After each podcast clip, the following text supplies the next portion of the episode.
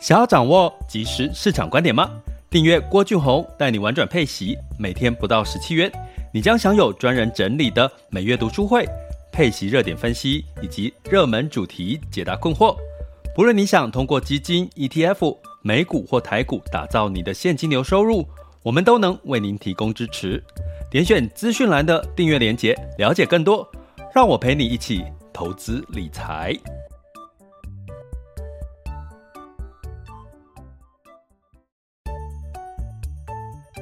想要掌握即时市场观点吗？订阅郭俊宏带你玩转配息，每天不到十七元，你将享有专人整理的每月读书会、配息热点分析以及热门主题解答困惑。不论你想通过基金、ETF、美股或台股打造你的现金流收入，我们都能为您提供支持。点选资讯栏的订阅链接，了解更多。让我陪你一起投资理财。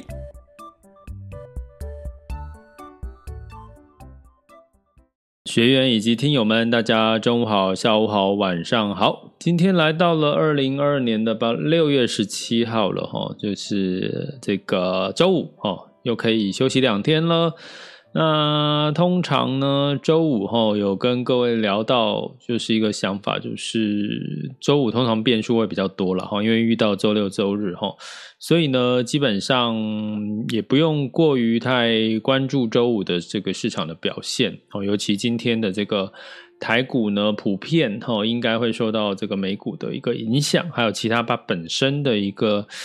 的一个修正的一个原因哈，我们今天会稍微跟各位聊一下这件事情。那呃，在照惯例，我周五会希望给大家一些比较轻松的话题哈，让大家可以轻松的准备度过周六跟周日哈。所以我们今天来聊什么呢？就是其实市场在这个升息的声音出来之后哈，然后隔一天哦，又做了一些修正。那应该大家开始会有一些些的担心哈。那其实呢，我在上一集有跟各位提过，你就是把你的焦点放在景气这件事情上面，你你就会得到答案是什么了哈。那既然景气已经进入到哈，我们直接解答就是景气已经进入到呃趋缓，进入到即将衰退的一个情况。美国先，接下来呢就是台湾哈，是六月份开始哈，你会看到。台湾的这个经济成长率呢，也在下修了，终于调了，终于下调了哈。所以呢，所有的状况，但是呢，我要提醒大家，就是你投资要用全世界来看投资，不要用台湾的立场角度来看投资。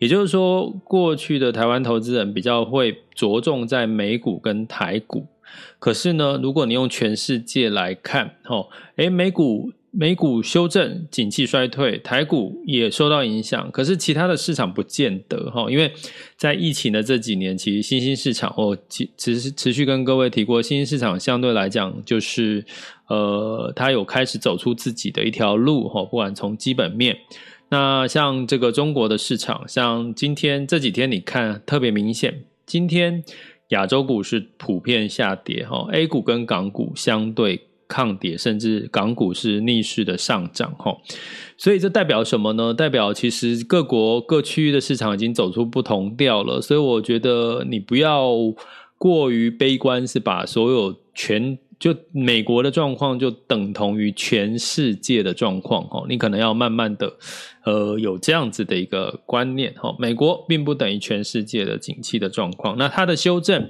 美股的修正，景气的衰退，其实并不是美国真的不好了，而是它必须就好像说你现在物价那么高，你就必须是用一只手强迫把它压下来。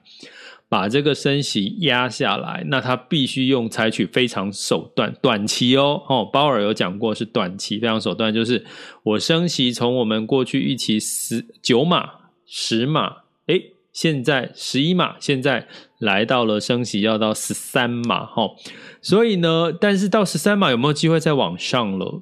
其实我觉得差不多，真的升息的几率就到顶了。那你怎么去观察这件事情？你可以从美元呢，不会因为升息持续，美元再继续往上走了，不是吗？你有看到美元没有再升了哈？所以呢，基本上也就是说，你在升息到十三码已经是强强迫式的。诶，我这个十三码哈是已经，如果你未来哦，你长期听我们 Podcast，呃，你要知道我说的升息十三码已经把七月份可能在升息三码这件事情算进去喽。因为如果加上这一次六月份升息三码，它其实是十二码，你必须在七月之后的会议再升息三码。它才叫做升息十三码，所以我们已经把十三码这件事情，已经把七月份的连带升息三码这件事情已经算进去了，所以市场已经把它算进去了，懂吗？好，我已经跟各位提醒的是，今这一这一个月升息三码其实是升息十二码的预期，如果七月份再升息三码，那就是十三码哈。所以现在市场已经把七月份的升息都算进去了，所以现在市场的修正。已经在预期在在叠什么叠这个十三码这件事情了哈，因为实际上是十二码，所以你要把十三码，当你想到看到十三码，你要记得我提醒你的十三码是指连七月份野生三码这件事情算进去，所以代表它现在叠股市是领先指标嘛，它就先反映给你看哈，但是它是短期的，因为这个鲍威尔有说过这是一个短期，它就是要强压。这个物价来到两个 percent 哈，但是其他的市场不一样啊。其他欧洲有没有必要强升息？没有，欧洲也没有必要这么大幅度的升息，因为它的整体的景气的状况，还有呃，我有跟各位讲过，美国跟欧洲最大的不同是，美国哦，这应该是订阅学员才知道我讲过了哈。你知道有时候时空交错，我都已经忘记我是在 Podcast 讲过还是在订阅课程讲过哦。那如果我是在这个订阅课程讲过，然后在这边又提到一些，那其实是 Podcast 的这个听友们是是的福气哈。也就是说，美国呢，基本上他们是用钱去塞给这些失业的人哈，让他这个纾困哈。可是欧洲不是，欧洲是在补助企业，保障就业。也就是说，最大的不同是欧洲它没有去。撒钱在这些失业失业人口，所以他没有像这一次，哈，在美国最担心的薪资成长的问题，就是说大家已经被补助了，失困了，纾困了，所以我有钱，我不一定急着上班。可是欧洲没有，欧洲是保障你的工作权，哈，台湾也是。台湾也是属于用保障工作权，我们不是用纾困的方式，哈，所以呢，相对来讲，在这次的通膨，其实砸到自己的脚是美国，哈，其他的欧欧洲或者甚至是台湾，其实比较没有这个所谓的没有人工啊，也也是有啦，我们的这个这个半导体哈，竹科呢，就是我我最近我在我的大学同学群里面很好玩哦，他在某家足科的一个园区的人士，他就说。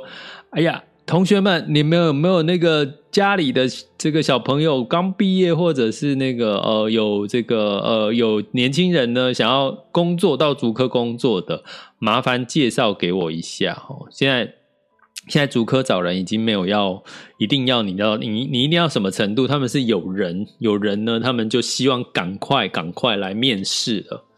所以呢，其实台湾也有这个这个缺工的问题啦。可是我要讲的是，状况可能不会像美国这样子哈，就是呃，就是卖呃，就是劳方市场哈，它可以喊薪资的这种状况哈。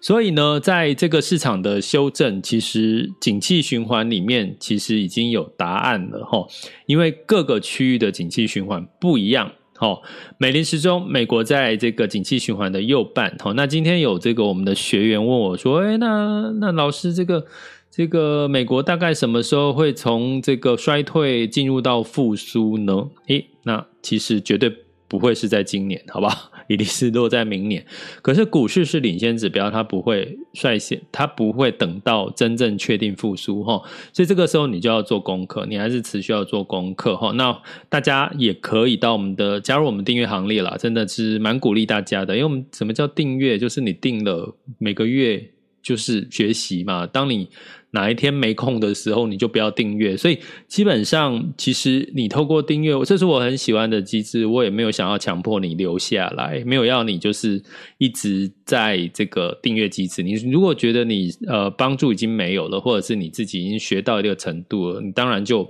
不需要靠订阅。呃，只要持续的关注我的 Podcast，这也是一个方法哈。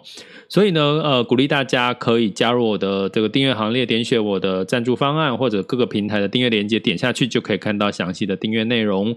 那我们在六月份已经讲完了，投资最重要的是讲周期。你把你的焦点就放在周期，就景气循环，你就会找到答案。因为就是在衰退嘛，美国在衰退，台湾在衰退，可是其他的国家新兴市场，中国不是在衰退，它是在复苏的阶段。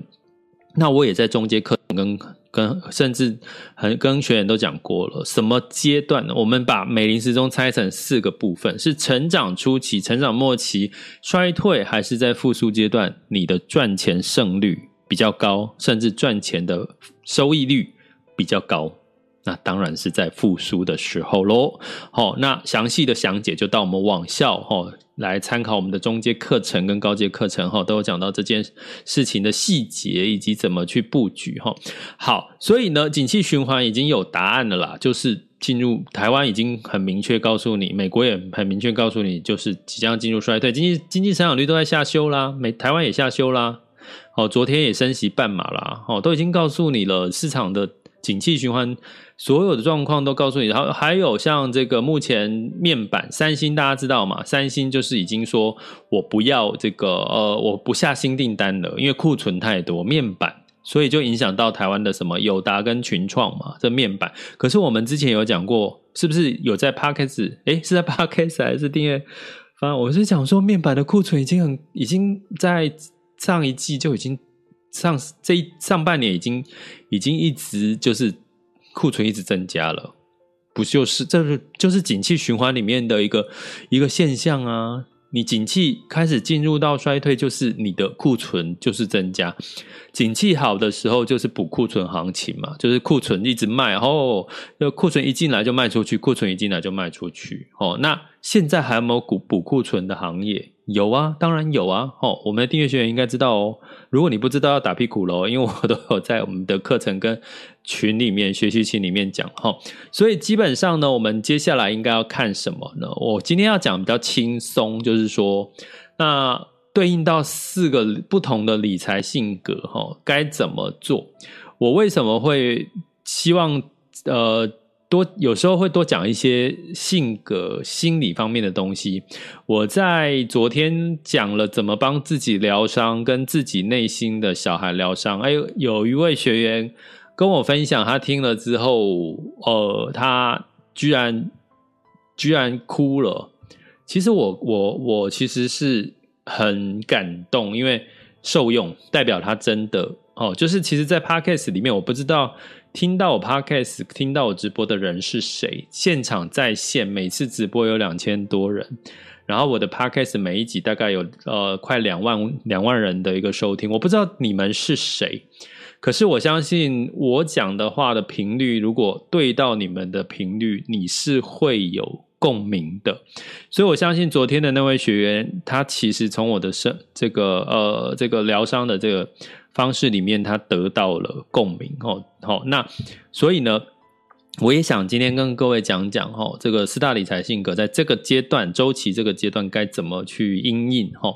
那原因也是今天我在我的学员群里面有一位哈，我我我知道我的学员有上过高阶课的，我就会知道他们在做这个他们的理财性格大概是什么样。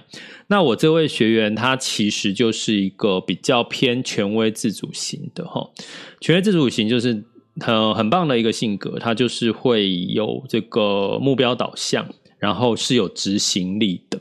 就我常举例的这个权威自主型的代表动物就是狮子哈，狮子代表的是有 power、有目标导向，而且是正面的哈。所以呢，他告诉我，他其实在呃持续的听 podcast，或者是在他有上过高阶，诶，他有上过中阶吗？好像没有。高阶课之后，他其实呃呃，很清楚，就是得到就是在不同的景气循环，他应该去做减码、加码或者做哪些动作。所以他说，他这一段时间其实适度的去减码了他的这个风险性的资产，哦，保留了部分的现金。那反而他现在在看的是说，那现在这个时间点是不是什么时候衰开始复苏，再找买点？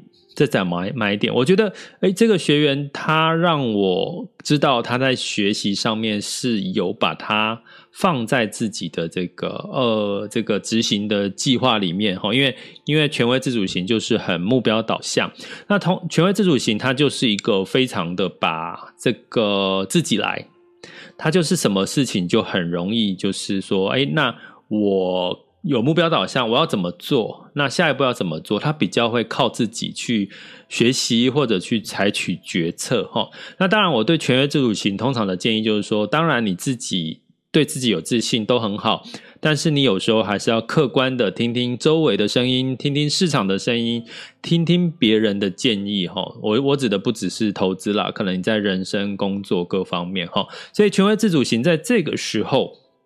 在这个景气循环的周期，我相信对他来讲是不慌不忙的，因为他有答案，他的目标很清楚，知道他要做什么哈。所以呢，呃，然后当他认定的时候，他有自自信，就会持续的走下去。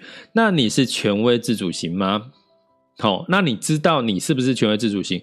你可以到我的这个聊天客服里面，哈，只要进去，然后我们会有一个。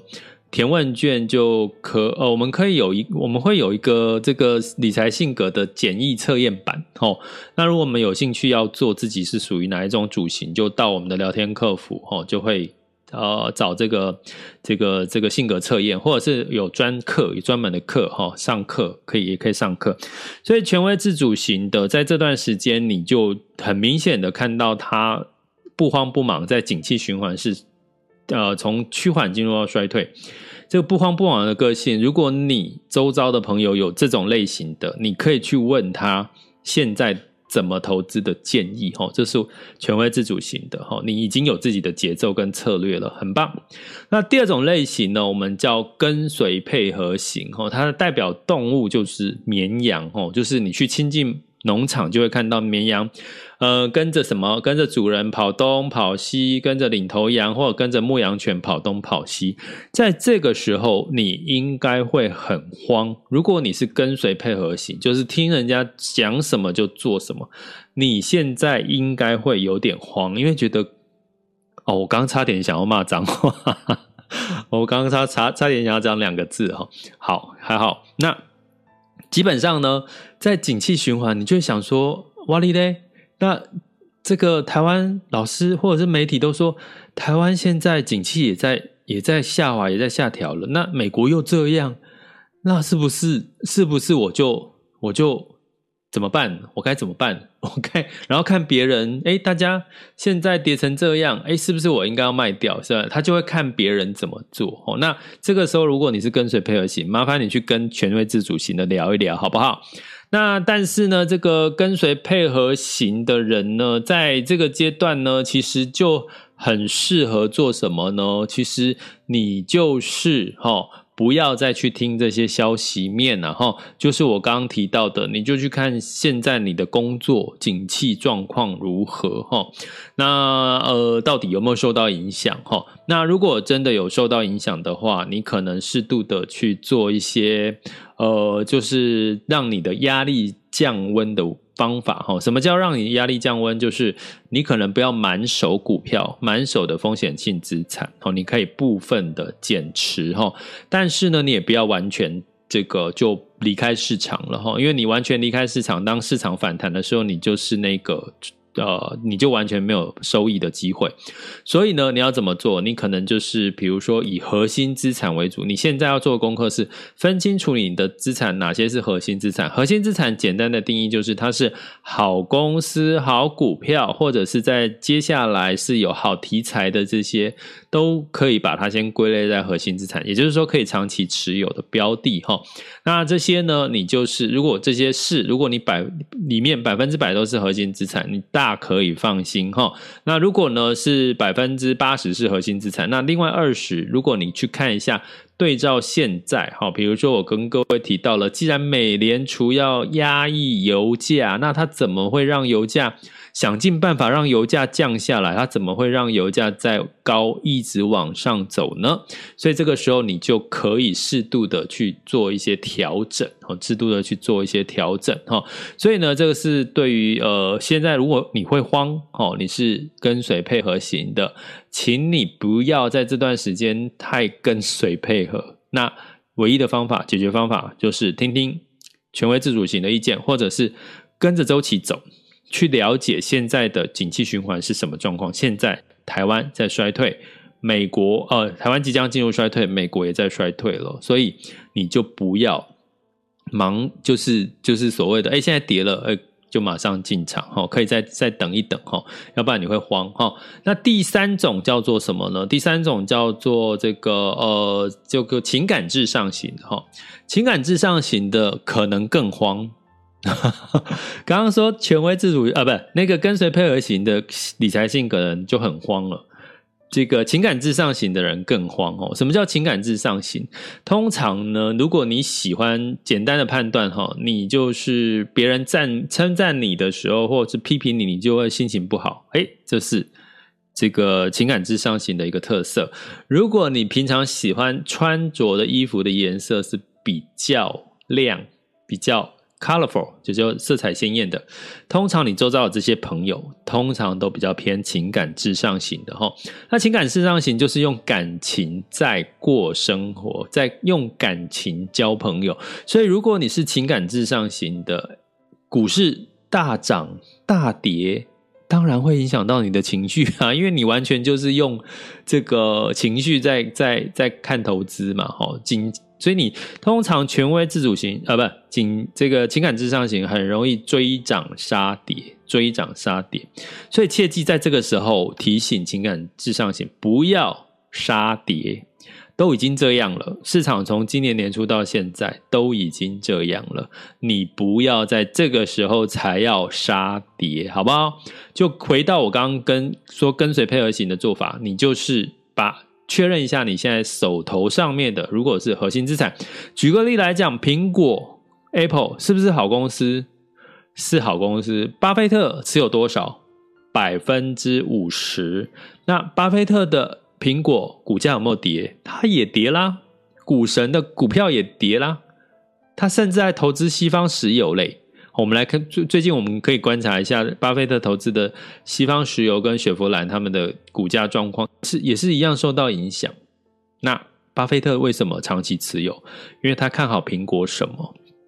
所以你要情感至上型跟跟随配合型的，请你们把焦点回到初衷，回到你们当初投资这些公司的初衷是什么？哈，苹果是好公司，我可是我必须跟各位讲，我跟各位提过了，我买苹果，我最近要 upgrade 我的苹果的笔电荧幕，我买不到，我要等到八月才拿得到货，而且我昨天才扎扎实实的知道，我订苹果的。笔电或者是苹果的这个主机荧幕都是从大陆直接运过来，因为台湾没有库存，所以都从大陆。难怪要这么久哦，因为生产地都在大陆，大陆又什么又停工哦，之前停工，所以苹果在这段时间会不会受到影响？肯定也是会的哈。但是长期来讲，这些短期因素消失了，你就回头看苹果。还是还有成长的题材啊？那你之前都喊苹果贵、台积电贵啊，现在不就是便宜吗？是不是开始便宜？可是我不是说现在你要开始进场，而是你可以等待哦，可以找到一些相关的数据去支持你，是不是可以分低逢低逢分分批逢低进场的时候？那呃，你如果没有具备这样的能力，来上课吧，哦，加入我们的订阅行列，哦，点选我的这个头像赞助方案，哦，跟这个哦哦订阅连结，叭叭叭，哈，那所以呢，这个这是第三种情感至上型，第四种叫谨慎分析型。为什么讲谨慎分析型有点笑了一下呢？谨慎分析型就是那个哦，如果说谨慎分析型是很在乎数字、很在乎分析的话。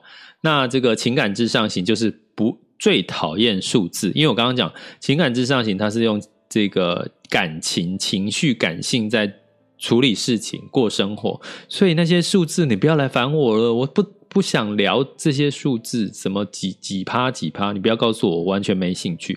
可是谨慎分析型的人，就是对这些东西特别有兴趣。可是呢，他的兴趣会发生什么事情？就是他研究研究再研究，结果呢，动作慢，想得多，做得少，哈。所以我讲过了嘛。所以基本上呢，谨谨慎分析型想要做做做得少。我刚刚为什么笑呢？因为他可能想到现在，他他可能还没进场。他的他应该这段他可能我为什么笑说？因为他可能这段时间也许他动作慢哦，想得多嘛，做很多研究还没进场。他现在应该哦，好险我还没有进场，应该反而他现在说还好动作慢的人哦，可以好险还没进场，也许啦哈。但是呢，谨慎分析型的人呢，呃，也可能呢，他反而买在高点哦，因为他在这个呃之前哎想好了进场了，结果呢他在。出场的动作又比别人慢，哦，该做一些淘汰获利，这个泰弱留强，他又比别人慢，所以呢，他可能也也也慢慢慢慢慢到后来，人家都已经该做的、该逃的都逃了，可是他还是在那些不好的股票，他还是继续持有，哦，所以一刀两面，哈，也就是说，谨慎分析型的你太慢，现在可能还没进场，诶，是好事，可是太慢呢，也可能你现在手中持拿到烂股票的时候，你也哦。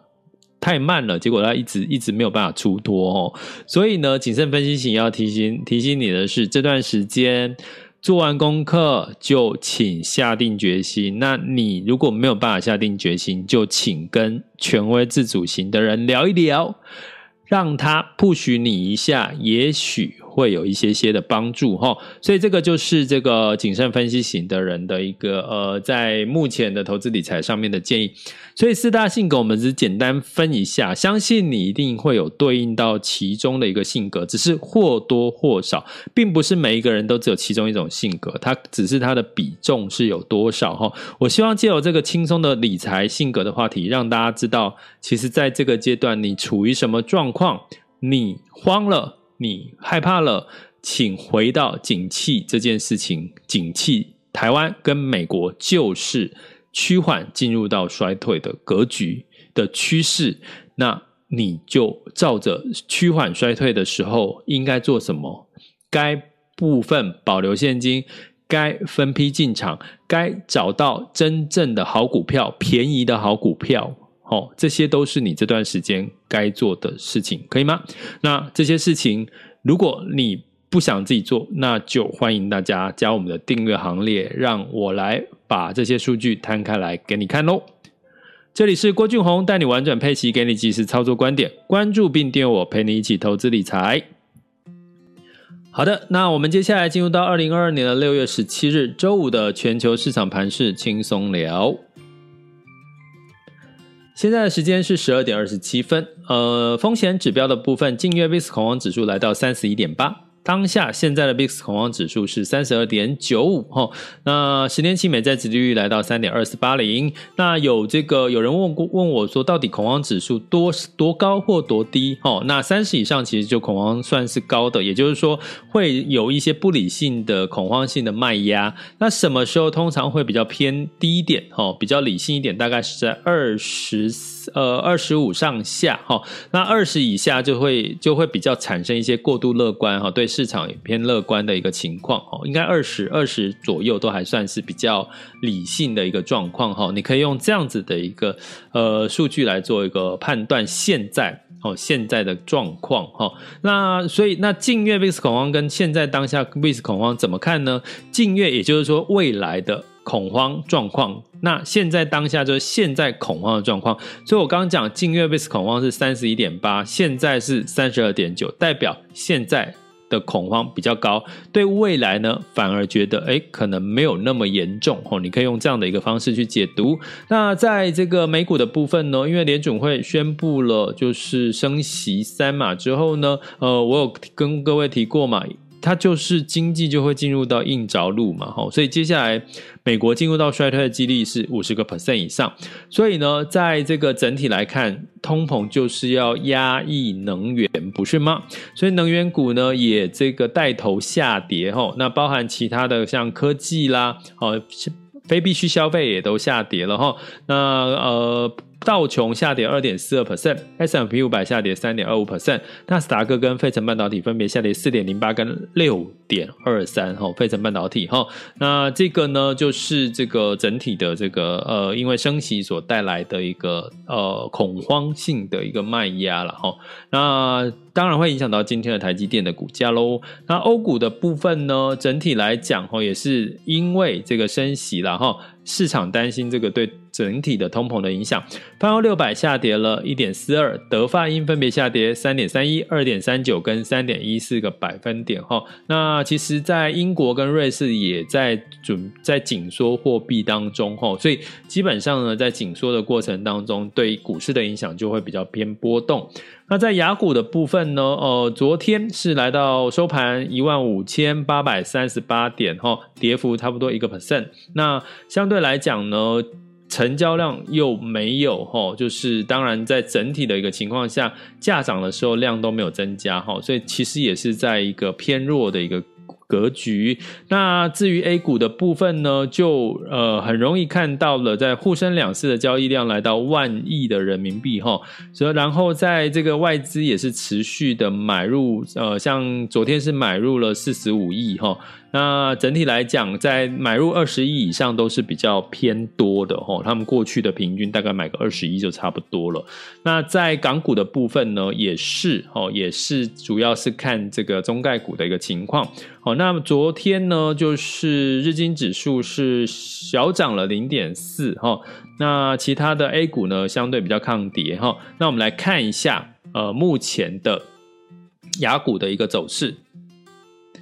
好，那目前的台股部分呢，是下跌了两百六十五点，来到一万五千五百七十三。哈，呃，下跌幅度是一点六七，柜买指数也跌了一点六四，其中台积电，台积电呢跌到跌了一个 percent 左右。哈，那不过昨天是除夕了，哈，你要把除夕的这个呃这个价净值下跌也要也要把它算进去，哈，所以不要不要过度恐慌。然后现在台积电的价格是。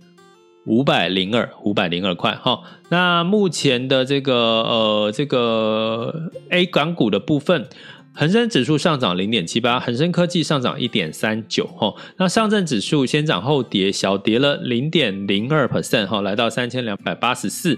它下一个压力点会是两千呃三千三到三千五哦，三千三到三千五是它的压力点哦。所以如果再突破三千五哇，那其实上证指数其实涨了。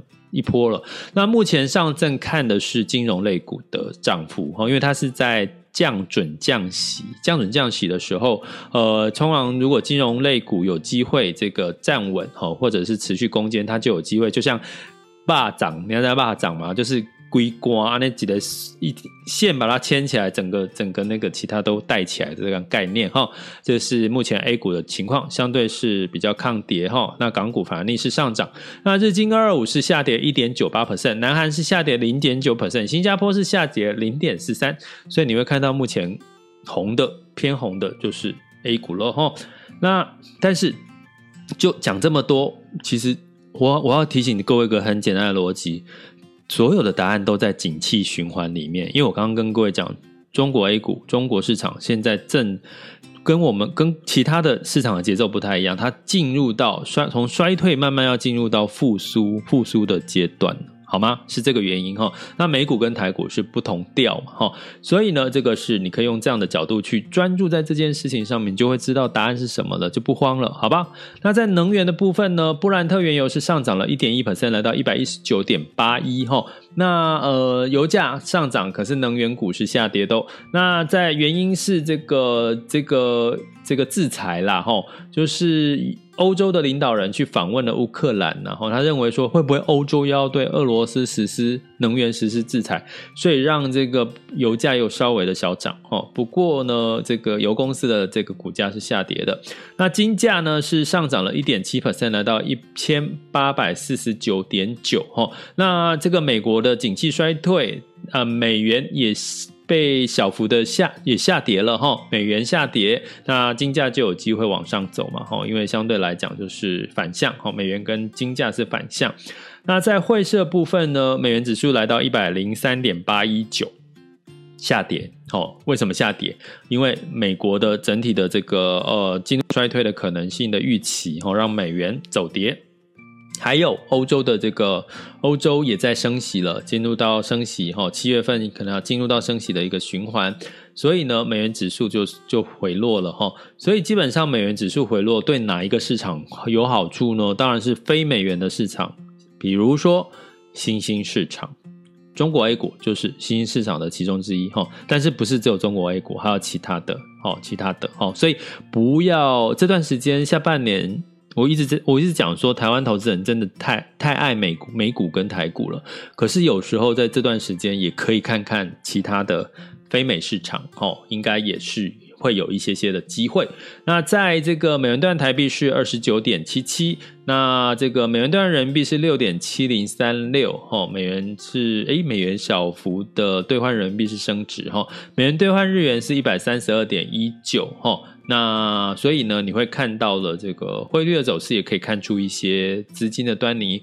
所以我们下周一，每周一会。讲一下这个每上一周的资金流向，哈，最近的资金流向也是值得参考的哦。这里是郭俊宏，带你玩转配息，给你及时操作观点，关注并订阅我，陪你一起投资理财。我们下集见，拜拜。